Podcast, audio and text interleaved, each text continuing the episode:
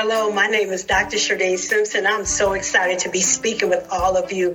I want to thank Bishop Sharon for inviting me to be a part of her podcast. I just want to speak with you briefly. You know, as women, we're taught to get dressed up, to put on our makeup, and then show up. Oftentimes, we come on the scenes a dressed up mess. Now, we look good, but we have mastered living behind the mask. We have mastered living with our unhealthy patterns.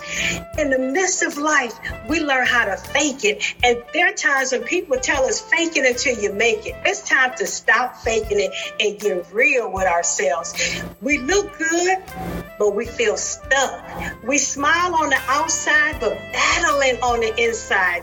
We desire more from life, but that stuckness keeps us in a place that we cannot even enjoy or even attain our goals.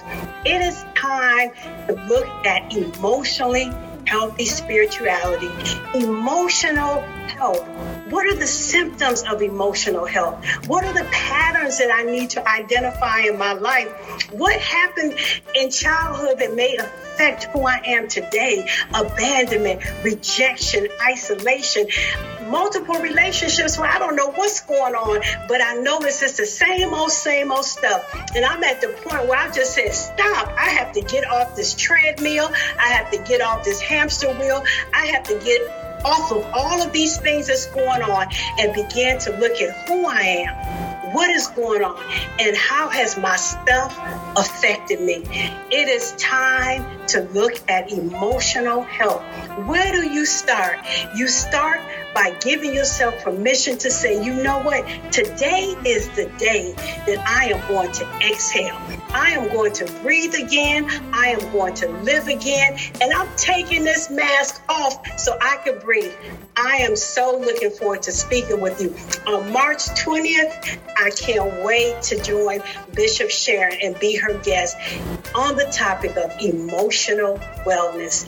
I can't wait to see you. I just want to close with my favorite scripture that I applied to my own life on healing. And it came from Jeremiah 30 and 17. But I will restore you to health and heal your wounds, declares the Lord. The journey to emotional wellness is natural and spiritual. I can't wait to see you. I'll be coming at you soon, March 20th. Blessings be upon your life. Love you all.